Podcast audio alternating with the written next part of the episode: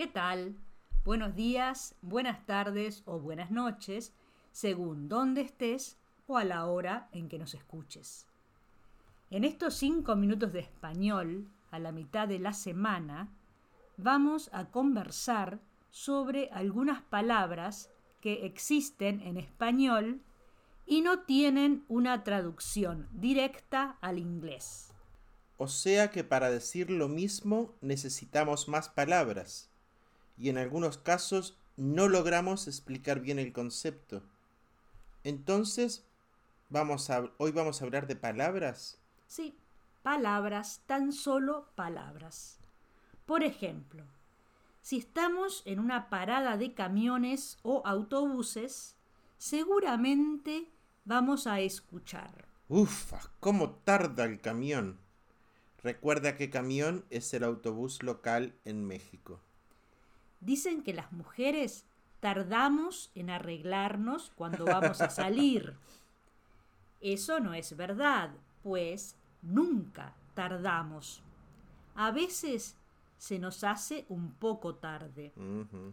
En fin, todos los latinoamericanos tardamos a veces.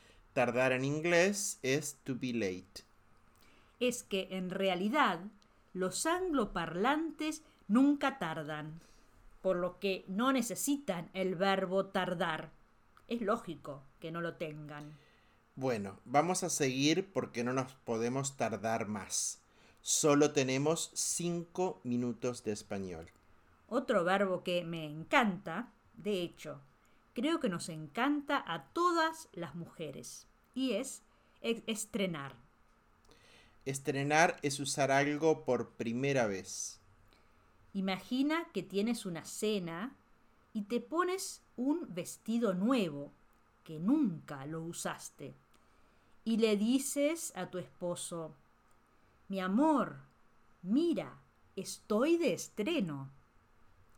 Él románticamente te va a decir mirando el celular.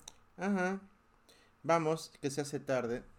Entonces Tú le repites en forma clara y asertiva.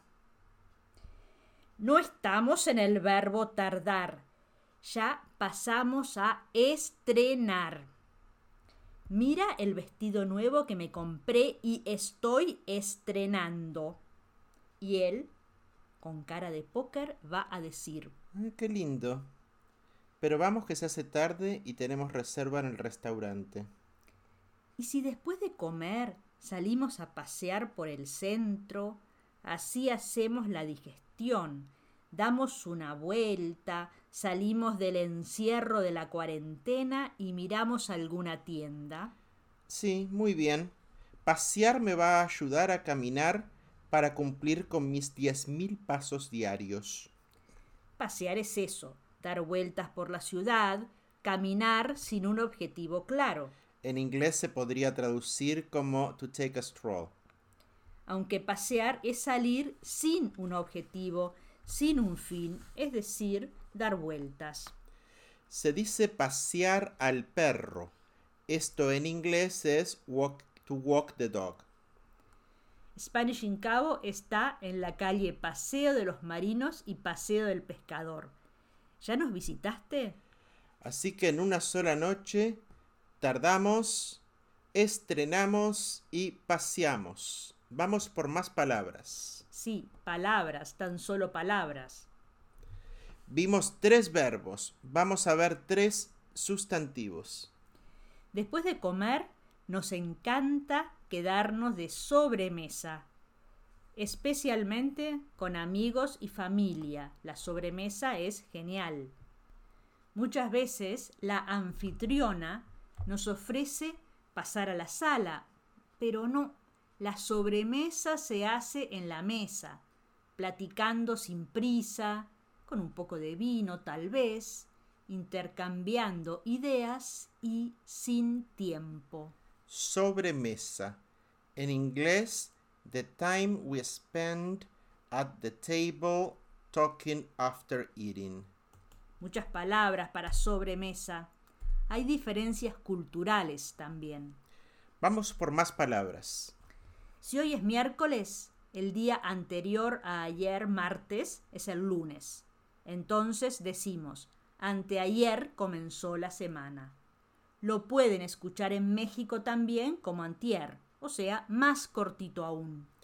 Anteayer o antier en inglés se dice the day before yesterday.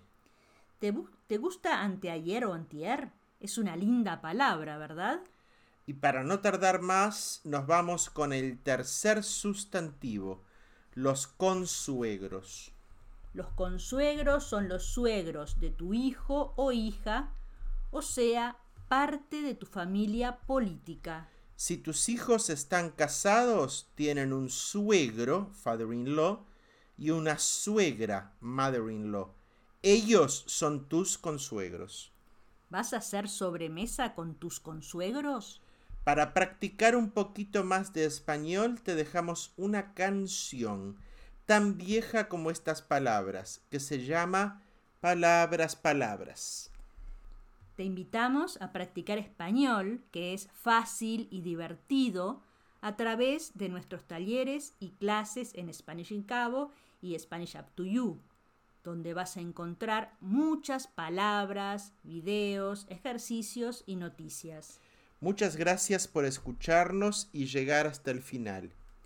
Si te gustó, comparte este podcast de palabras con tus amigos. Hasta pronto. Chau, chau.